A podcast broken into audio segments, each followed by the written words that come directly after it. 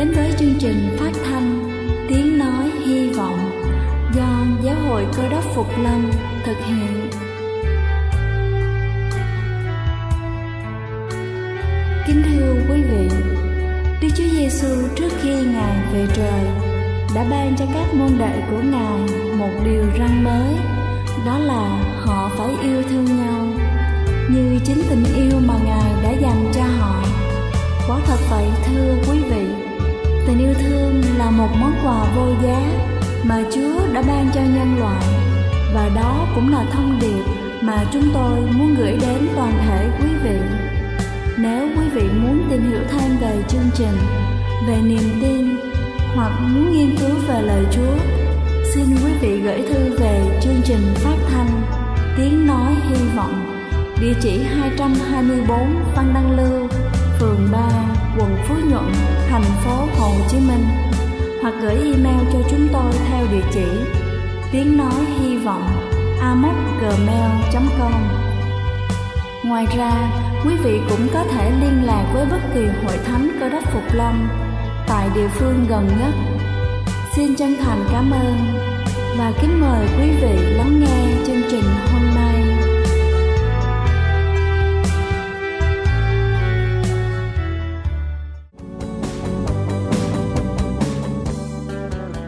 Chào quý vị thính giả đang lắng nghe chương trình phát thanh tiếng nói hy vọng. Cầu xin Chúa luôn ban phước và trong gìn quý vị trong tình yêu thương của Ngài. Kính thưa quý vị, chúng ta sẽ chẳng bao giờ biết bao nhiêu mảnh đời được thay đổi bởi sự cảm động của Đức Thánh Linh thông qua những ứng phẩm sách báo cho đến khi chúng ta lên thiên đàng. Và ngày hôm nay, chúng ta sẽ cùng nhau lắng nghe một câu chuyện về thư báo truyền đạo trên thế giới. Câu chuyện có tựa đề Một cuộc hội ngộ sôi nổi 13 năm trước, Yuska là bạn học cùng lớp với tôi trong trường tiểu học công lập, nhưng chẳng ai trong chúng tôi là người cơ đốc phục lâm. Sau khi học chung tiểu học chúng tôi tách ra, sau nhiều năm, tôi cải đạo trở thành một người cơ đốc phục lâm và sau đó tôi trở thành một thư báo truyền đạo. Một ngày nọ, khi đang gõ cửa từng nhà, tôi gặp lại Yuska. Cậu đã trở thành một vị mục sư của hội thánh tinh lành. Tôi kể cho cậu nghe về công việc thư báo, biến thăm các gia đình của mình kiếm sống bằng cách bán những ứng phẩm liên quan đến sức khỏe gia đình, công dân tốt hơn và sứ điệp phúc âm của Đấng Christ. Tôi đã bán được sách và rất vui lòng khi Yuska sẵn sàng mua vài quyển sách sức khỏe về tâm linh. Yuska ấn tượng với công việc thư báo mà tôi đang làm và hỏi xem liệu cậu có thể trở thành một thư báo truyền đạo như tôi được hay không. Tôi trả lời rằng sản phẩm của chúng tôi đến từ giáo hội cơ đốc Phục Lâm, vậy nên những người đại diện của chúng tôi cũng phải là những người cơ đốc Phục Lâm. Sau đó cậu nói, Ồ, vậy thì làm sao tôi có thể trở thành một người cơ đốc Phục Lâm? Tôi giải thích rằng cậu phải hiểu rõ niềm tin của chúng tôi và nắm chắc chúng. Và tôi sẽ vui mừng sắp xếp cho cậu một lớp học kinh thánh với một ai đó. Đức Chúa Trời đã làm việc mạnh mẽ trên tấm lòng của Yuska và chỉ sau một vài tháng học kinh thánh, cậu đã được bắt tem và trở thành người của cơ đốc Phục Lâm.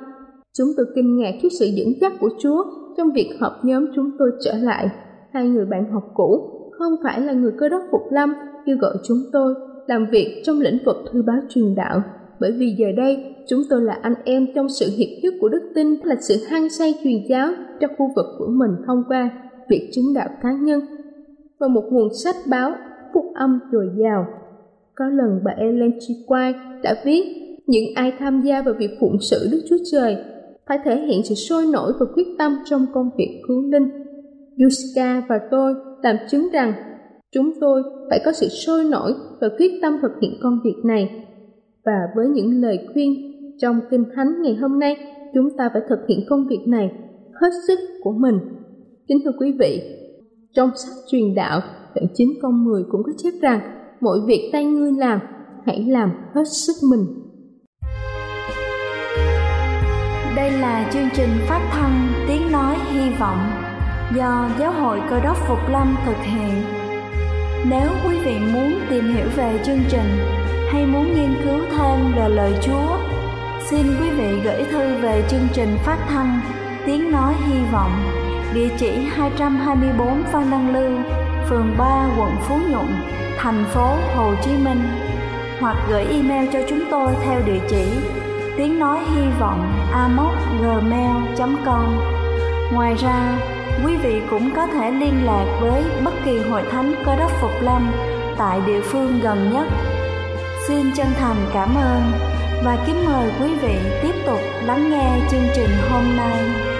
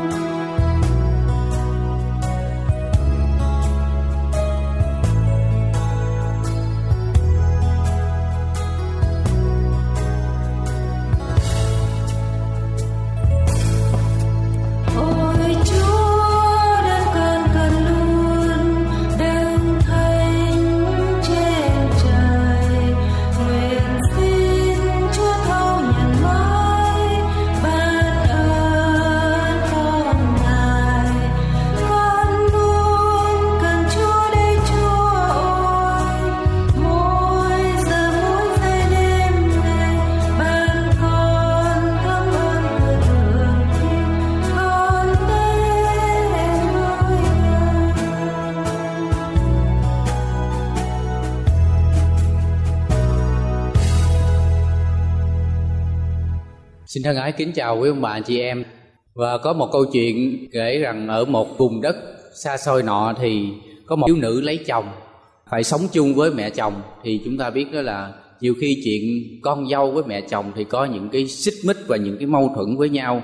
Và ngay từ những cái ngày đầu, nàng dâu không thể nào chịu đựng được những cái tính tình của bà mẹ chồng. Chính vì thế mà sở thích của hai người nó khác nhau cô dâu thì chê bà mẹ chồng đó là cổ hủ, khó tính. Còn bà mẹ chồng thì nói cô dâu lại là lười biếng, rồi à, bất hiếu, không có hiếu thảo với bà mẹ chồng. Cho nên là ngày qua ngày thì cái mâu thuẫn và những cái hụt hặc này mỗi ngày nó càng lớn dần. Người chồng thì lại binh vực cho mẹ của mình nữa, không có binh cho người vợ của mình. Những cái mâu thuẫn này nó nảy sinh, mỗi ngày nó càng lớn. Nàng dâu này cảm thấy rất là mệt nhọc, rất là nặng nề ở trong đời sống của mình. Chính vì thế mà nàng dâu mới đi tìm đến một cái dược sư và mới xin một cái liều thuốc độc đó là ám sát mẹ chồng của mình. Và dược sư này đưa cho cô nàng dâu này một cái gói bột và dặn với nàng đó là bỏ vào những cái thức ăn và dần dần bà ta sẽ ngấm thuốc và sẽ chết và nếu được làm như vậy thì ông mới căn dặn rất là kỹ, đó là để không bị nghi ngờ, cô phải tỏ ra rất là thân thiết với bà, không tranh luận và thực hiện những gì mà bà thích và cứ cư xử với bà như là một bà hoàng. Muốn làm cái gì thì cứ chịu đi, và trong 6 tháng như vậy thì bà sẽ ra đi một cách không ai biết được. Cho nên cô này vẫn làm theo lời của dược sư này. Và trong vòng 6 tháng thì cô đã nấu những cái thức ăn rất là ngon, phục vụ bà mẹ chồng của mình rất là chu đáo. Bà sai những cái việc gì thì cô ta rất là vui vẻ và làm. Khi đã thực hiện được những điều đó thì 6 tháng đã trôi qua. Bỗng nhiên tình hình lại thay đổi thì cô không còn thấy những cái bực tức ở trong đời sống của mình nữa. Cô cảm thấy vui vẻ hơn, bà mẹ chồng đối xử với mình một cách tốt hơn. Và lúc này thì cô mới đi lại tìm một cái dược sư đó và mới nói rằng bây giờ tôi muốn mua thuốc giải. Bà mẹ chồng đã đối xử với tôi rất là khác lạ. Bà yêu thương với tôi, bà binh vực với tôi. Bà luôn khoe khoang về những hàng xóm, về bà con của mình. Bây giờ tôi muốn mua thuốc giải thì dược sư này mới cười sảng khoái và mới nói với cô đó là, cô đừng lo cỏ tôi đưa cô là thuốc bổ. Thuốc độc thực sự chính là cái thái độ của cô đối với bà. Nó đã gột sạch khi cô cố gắng yêu thương bà ta rồi, cô nên biết rằng cô gieo thứ gì cô sẽ gặt thứ ấy.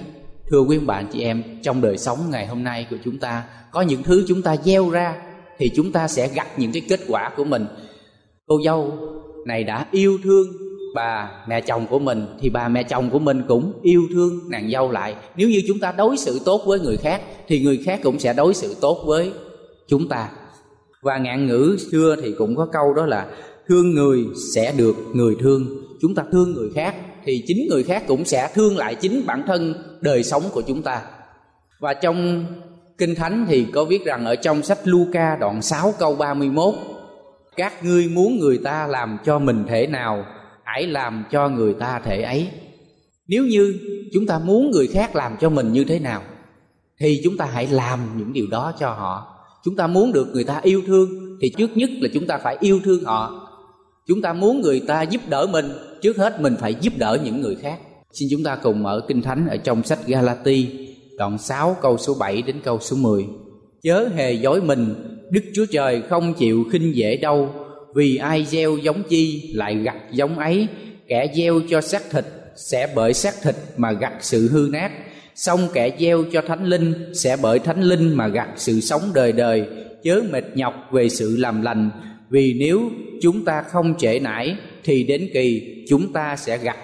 Vậy đương lúc có dịp tiện hãy làm điều thiện cho mọi người nhất là cho anh em chúng ta trong đức tin.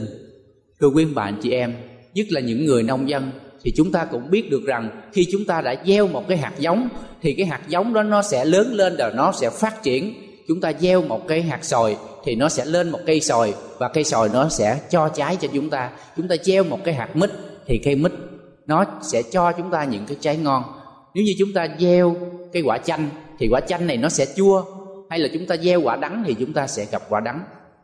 Và ở vùng quê thường thì các gia đình với nhau đó, cái ranh giới giữa nhà bên này với nhà bên kia thì người ta thường trồng những cái cây có gai, đặc biệt là cây xương rồng. Khi mà trồng như vậy thì cái bụi gai này nó lại phát triển mạnh hơn nếu như chúng ta gieo một cái hạt gai thì nó sẽ lên thành một cái bụi gai nó sẽ không có những cái trái ngọt đối với chúng ta và trong câu số 7 thì điều đầu tiên mà Phaolô nói với chúng ta chớ hề dối mình, Đức Chúa Trời không chịu khinh dễ đâu, vì ai gieo giống chi lại gặt giống ấy. Chớ hề dối mình là như thế nào quý ông bạn chị em? Chúng ta có thể dối lừa được tất cả người khác, chúng ta có thể dối anh em của chúng ta, chúng ta có thể dối những người ở trong hội thánh của mình. Đặc biệt là chúng ta không thể dối được hai người. Người thứ nhất đó là chúng ta không thể dối được Đức Chúa Trời của chúng ta. Người thứ hai mà chúng ta không thể dối đó là ai thưa quý ông bà chị em? Đó là chính mình. Mình làm những cái điều sai tất nhiên là mình sẽ biết. Đôi khi mình lại dững dưng mình bỏ qua những cái điều đó mình lại đổ lỗi cho người khác. Bởi vì mình biện luận cho cái hành vi của mình đó là đúng. Chúng ta không thấy cái lỗi của chính chúng ta. Và những cái điều đó nó sẽ dần dần, nó sẽ phát triển và nó sẽ giết chết cái đời sống của mình.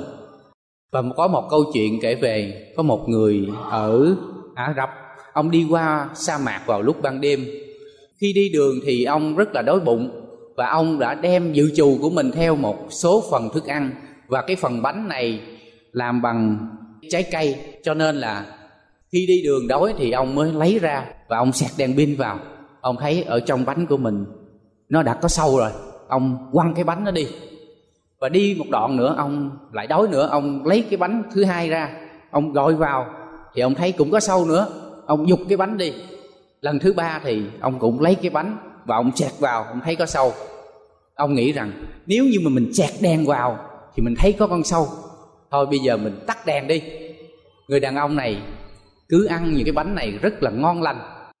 Và ông đã có một cái bữa rất là no nê. Thưa quý bạn chị em, chúng ta biết rằng cái bánh này nó có sâu nhưng chúng ta vẫn ăn. Chúng ta biết chúng ta làm cái việc đó là chúng ta có lỗi, chúng ta làm việc đó là chúng ta sai. Nhưng chúng ta vẫn cứ tiếp tục làm lừa dối chính mình lừa dối ngay cả đức chúa trời của chúng ta. Khi chúng ta đi đường cũng vậy chúng ta chạy xe thì chúng ta thấy đó là có những lúc đó là chúng ta lại vượt đèn đỏ, có những lúc chúng ta chạy lạng lách. Và có một lần thì tôi đi, chở em của tôi đi ra bến xe. Vào lúc nửa đêm, khoảng hai, ba giờ, thì cái đường lúc này là rất là vắng, không có một cái xe nào hết. Cho nên là tôi thấy đèn đỏ và tôi lại vượt qua. Thì ngay lúc đó thì có cảnh sát đứng bên kia và bắt lại và tôi đã bị phạt trong lúc đó một cái bài học để cho chúng ta thấy được. Đôi khi chúng ta thấy luật pháp, chúng ta lại bỏ qua những cái điều đó. Bởi vì chúng ta nói rằng, giờ này không có ai, không có ai thấy được và chúng ta cũng nghĩ rằng, tối rồi chúa không có thấy đâu, mình sẽ làm những cái điều xấu. Những cái điều này chúa, lúc này là chúa, chắc là chúa ngủ rồi. Mình cứ làm đi. Nhưng chúa đã biết được tất cả những điều ta làm và những cái suy nghĩ của chúng ta khi chúng ta hành động hay chúng ta làm việc gì thì chúa cũng đã quan sát và ngài đã thấy tất cả và trong sách Thi Thiên thứ 139 câu số 1 đến câu số 4 Chúa đã nói rất rõ với chúng ta và ở trong đoạn kinh thánh này thì Ngài viết đó là, chẳng có sự gì Đức Chúa Trời không biết chẳng chỗ nào không có Ngài. Hỡi Đức Giê-hô-va, Ngài đã dò xét tôi và biết tôi. Chúa biết khi tôi ngồi, lúc tôi đứng dậy, từ đằng xa Chúa biết ý tưởng tôi. Chúa xét nét não đàn và sự nằm ngủ tôi, quen biết các đường lối tôi, vì lời chưa ở trên lưỡi tôi. Kìa, hỡi Đức Giê-hô-va, Ngài đã biết chọn hết rồi. Ngay khi những lời nói của chúng ta chưa nói ra thì ngài cũng đã biết hết rồi chính vì thế mà chúng ta không thể nào lừa dối đức chúa trời cũng không thể lừa dối được chính chúng ta. Nếu như chúng ta lừa dối như vậy là chúng ta khinh dễ luật pháp của chúa, chúng ta khinh thường cái bản thân của mình. Và đức chúa trời, ngài là đấng công bình. Ngài sẽ cho chúng ta thấy được những cái kết quả mà chúng ta đã làm và những cái hậu quả mà chúng ta làm những cái việc sai ở đây nói về luật nhân quả, không phải là cái luật nhân quả giống như bên đạo phật. Thì bên đạo phật nói là, bởi vì kiếp trước tôi làm những cái điều ác, những cái điều tội lỗi, cho nên kiếp này tôi phải chịu đau khổ, phải bị những cái, người ta gọi là cái nghiệp, đó là những cái điều đau khổ trong đời sống của mình. Và kiếp này chúng ta làm những cái việc tốt, thì kiếp sau chúng ta sẽ hưởng sung sướng. Không phải như vậy. Chúa đã dạy với chúng ta khi chúng ta làm những cái việc tốt trong đời sống ngày hôm nay, thì chúng ta sẽ gặt được những cái việc tốt khi chúng ta còn ở trên đất này. Còn nếu chúng ta làm những cái việc sai trái, thì chúng ta sẽ lãnh được những cái hậu quả do mình gây ra. Và tiếp ở trong đoạn kinh thánh, câu số 7 ở phần sau đó là, một người gieo cho xác thịt, tức là những cái việc làm tội lỗi ở trong đời sống của mình. Và người đó sẽ nhận lãnh những cái hậu quả tội lỗi và sự hư nát chúng ta nhận được đó là sự chết mất.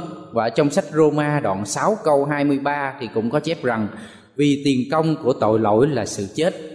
Bởi vì những việc làm của thế gian này là những cái việc tội lỗi, khiến cho chúng ta phải vấp phạm nhiều hơn. Chúng ta hãy gieo cho đức thánh linh, tức là những cái việc làm tốt, những việc làm sẽ sanh ra những cái bông trái, những điều mà đức chúa trời hướng dẫn chúng ta đi theo đường lối của ngài thì ngài sẽ chỉ dạy cho chúng ta những cái con đường mà chúng ta phải đi, những con đường mà ngài đã dành sẵn cho chúng ta để theo chúa và bước theo con đường của ngài. Vì vậy mà chúa muốn tất cả chúng ta, khi chúng ta có những cái tội lỗi, những cái lỗi lầm cùng với ngài, chúng ta hãy xưng nó ra và chúng ta ăn năn với chúa, cầu nguyện khẩn thiết với ngài. Xin ngài tha thứ những tội lỗi để cho đời sống của chúng ta sẽ được trở nên trọn vẹn giống như Đức Chúa Trời. Ngài là đấng thành tín. Chúng ta cùng xem tiếp Galati đoạn 6 câu 9 và câu số 10. Chớ mệt nhọc về sự làm lành, vì nếu chúng ta không trễ nải thì đến kỳ chúng ta sẽ gặp. Vậy đương lúc có dịp tiện, hãy làm điều thiện cho mọi người, nhất là cho anh em chúng ta trong đức tin. Đôi khi trong cuộc sống này, chúng ta mệt nhọc về những cái công việc của chúng ta làm, đặc biệt đó là những cái việc làm tốt của chúng ta mà người ta lại lãng quên giống như câu chuyện ta đã nghe Đức Chúa Giêsu ngài đã đi đến và chữa bệnh cho 10 người phun 10 người này đã được sạch phun và chỉ có một người quay trở lại cảm ơn Chúa. Thế nhưng còn chín người kia ở đâu? Họ đang làm gì? Có thể họ vui mừng quá đi về nhà để báo tin, có thể họ làm một cái việc nào đó mà họ quên trở lại cảm ơn với Chúa. Chúa không vì những cái điều đó mà Ngài không làm những cái việc lành, những việc tốt nữa mà Ngài vẫn tiếp tục chữa trị bệnh cho những người đau yếu và trong tất cả chúng ta cũng vậy. Nếu như chúng ta gặp những trường hợp tương tự như vậy thì chúng ta có làm những cái việc tốt nữa hay không? Và ở trong đây trong nhà thờ thì thường thì có những người vào đây để mà xin sự giúp đỡ nói rằng tôi đi lạc đường tôi đi lỡ đường không có tiền đôi khi mình cũng sẵn sàng giúp đỡ và mình biết được những cái điều đó là những cái điều người ta đã lường gạt mình. Và tôi cũng nghĩ rằng đó là bây giờ mình sẽ không bao giờ giúp đỡ một ai nữa, bởi vì chúng ta biết được rằng đó là những sự lừa gạt. Và khi mà tôi đã đọc đến một cái câu kinh thánh này thì tôi mới thấy được điều của Chúa dạy ở đây. Trong sách châm ngôn đoạn 28 câu 27 thì Chúa mới viết như thế này, ai cho người nghèo sẽ không thiếu thốn còn ai say mắt khỏi đi, ắt sẽ bị nhiều sự rủa xả. Nếu như chúng ta quay mặt đi, chúng ta không giúp đỡ, thì chúng ta sẽ gặp những sự rủa xả. Chúng ta thà làm những cái việc tốt. Còn hơn là chúng ta bỏ qua những cái cơ hội như vậy. Trong một cái quyển sách nói về 10 nghịch lý ở trong cuộc sống của chúng ta, ở trong đó có một cái nghịch lý này và tôi đã học được ở đây. Việc tốt bạn làm hôm nay sẽ lãng quên, nhưng dù sao đi nữa hãy làm điều tốt. Việc tốt của chúng ta có thể rất nhiều người lãng quên, chúng ta giúp đỡ họ, mà họ không có cảm ơn mình nữa, nhưng mà họ lại nói xấu lại những cái việc tốt của mình. Nếu như chúng ta gặp những trường hợp như vậy, chúng ta rất là tức, chúng ta rất là bực bội, và chúng ta tự nói với lòng của mình rằng, từ đây sắp tới đó là tôi không bao giờ giúp đỡ ai nữa. Nhưng lời chúa cũng như những lời học của ngài đã dạy cho chúng ta chúng ta hãy làm việc tốt, chúng ta hãy giúp đỡ người khác, thì chúng ta sẽ nhận được những cái ơn lành mà chúng ta đã gieo ra. Trong cuộc sống này có rất nhiều những ngày dài và những năm tháng của chúng ta trong cuộc đời này. Và mỗi ngày chúng ta gieo ra bằng cái lời nói của mình, bằng việc làm, bằng những hành động, thì chúng ta sẽ hy vọng rằng một ngày nào đó chúng ta sẽ gặt lấy những cái thành quả của chúng ta khi chúng ta đã gieo ra một cái hạt lúa thì hạt lúa này nó sẽ kết quả đó là 60 hạt, 80 hạt, có khi 100 hạt. Chúng ta gieo một cái hạt sồi và cây sồi nó lớn lên nó có thể cho chúng ta vài trăm trái và những cây khác cũng như vậy. Khi chúng ta đã gieo ra thì rất ít nhưng cái kết quả chúng ta thu lại thì nó lại nhiều hơn gấp bội. Có một câu chuyện kể về một cái người đàn ông, ông ta rất là giàu có và khi đến tuổi về hưu thì ông trao cho người con trai yêu quý của mình, cả một cái gia tài của mình.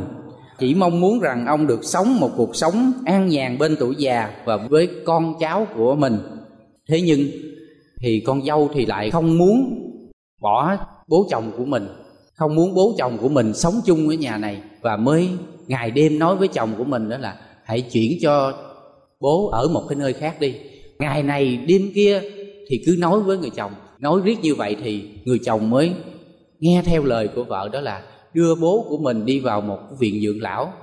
Sau một tuần thì người con trai cùng với người bố đi vào trong viện dưỡng lão. Đang đi trên đường thì người bố này mới bật khóc. Và người con nhìn thấy như vậy thì mới ăn năn rằng, bố ơi, con xin lỗi bố, bởi vì con không có hiếu thảo. Bây giờ bố hãy trở về sống với con đi. Thì người bố mới nói rằng, con ơi, cha không khóc vì con đưa cha vào đây cha khóc vì cách đây 40 năm trước, cha cũng bước đi trên lối này với ông nội của con. Và cũng đưa ông nội con vào viện dưỡng lão tồi tàn này. Cha chỉ, gieo, gì thì cha gặt nấy thôi. Người cha đã đưa ông nội của mình đi vào viện dưỡng lão và chính vì ngày hôm nay, mình cũng sẽ gặt lấy những cái hậu quả do mình gây ra. Ngày hôm nay, nếu như những bậc con cái chúng ta đối xử với cha mẹ của mình như thế nào thì chúng ta sẽ thấy được cái kết quả ngay trước mắt đó là đời sống của chúng ta khi trở về già thì cũng sẽ như vậy. Nếu chúng ta yêu thương ba mẹ của mình, chúng ta đối xử tốt thì con cái của chúng ta sẽ nhìn vào cái gương đó và sẽ đối xử tốt với chúng ta. Và ngày hôm nay là ngày dịp tiện, là những ngày tốt lành chúng ta hãy sẵn sàng giúp đỡ những anh em của chúng ta. Và trong kinh thánh nói đặc biệt đó là, đương lúc có dịp tiện, hãy làm điều thiện cho mọi người, nhất là anh em chúng ta trong đức tin. Giúp đỡ những người anh em chúng ta có cùng một đức tin là những người trong hội thánh của chúng ta. Chúng ta sẵn sàng giúp đỡ. Chúng ta đừng nói rằng, đợi khi tôi có tiền, tôi có tài sản, tôi giàu có lên, tôi sẽ giúp đỡ. Nếu như chúng ta chờ đến như vậy thì chúng ta cũng không thể biết được rằng tiền bạc của chúng ta một lúc nào đó chúng ta sẽ bị mất đi, chúng ta lại không còn nữa và chúng ta cũng không có cơ hội để giúp đỡ anh em của chúng ta. Như vậy, ngày hôm nay là những cái dịp tiện và những cái lúc này để chúng ta sẽ sẵn sàng chia sẻ những cái ơn phước lành mà chúng ta đã đạt được, chúng ta giúp đỡ với anh em của chúng ta. Và trong sách châm ngôn đoạn 19 câu 17 thì cũng có viết rằng ai thương xót kẻ nghèo, tức cho Đức Giê-hô-va vay mượn, Ngài sẽ báo lại ơn lành ấy cho người. Tại sao lại cho Đức Giê-hô-va vay mượn? Chúng ta thấy ở trong đời sống ngày hôm nay, Có vay Thì cái lãi suất nó rất là cao. Chúng ta cho người khác vay, Khi chúng ta thu lại Thì nó sẽ nhiều hơn Cái số vốn mà chúng ta đã bỏ ra. Và Đức Chúa Trời, Ngài cũng vậy. Khi chúng ta đã cho những người khó khăn những người nghèo khổ khi chúng ta giúp đỡ thì chúng ta sẽ nhận lại những ơn phước của Chúa gấp hơn nhiều lần mà chúng ta đã bỏ ra và những điều đó sẽ dạy cho chúng ta biết được khi chúng ta đã gieo những cái điều tốt thì chúng ta sẽ gặt hái được những cái điều tốt đẹp và những cái bông trái của Đức Thánh Linh Ngài đã ban ơn cho chúng ta. Chúng ta đã gieo ra thứ gì, chúng ta sẽ gặt lại những thứ ấy ở trong đời sống của chúng ta. Chúng ta không thể nào lừa dối chính bản thân của mình lừa dối đời sống của mình và nhất là lừa dối Đức Chúa Trời. Chúng ta nếu như chúng ta có những cái tội lỗi nào ở trong đời sống, hãy xưng những tội lỗi của mình ra cho Chúa. Và ngày hôm nay là dịp tiện, ngày hôm nay là những cái ơn lành mà Chúa đã ban cho chúng ta.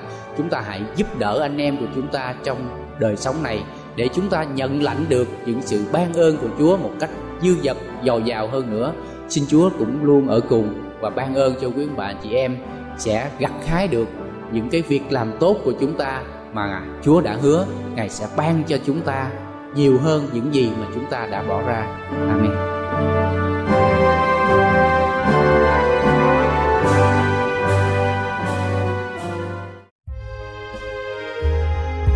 Đây là chương trình phát thanh Tiếng Nói Hy Vọng do Giáo hội Cơ đốc Phục Lâm thực hiện. Nếu quý vị muốn tìm hiểu về chương trình hay muốn nghiên cứu thêm về lời Chúa, xin mời quý vị gửi thư về chương trình phát thanh Tiếng Nói Hy Vọng, địa chỉ 224 Văn Đăng Lưu, phường 3, quận Phú Nhuận, thành phố Hồ Chí Minh hoặc gửi email cho chúng tôi theo địa chỉ tiếng nói hy vọng gmail.com Ngoài ra, quý vị cũng có thể liên lạc với bất kỳ hội thánh cơ đốc phục lâm tại địa phương gần nhất. Xin chân thành cảm ơn và hẹn gặp lại quý vị trong chương trình lần sau.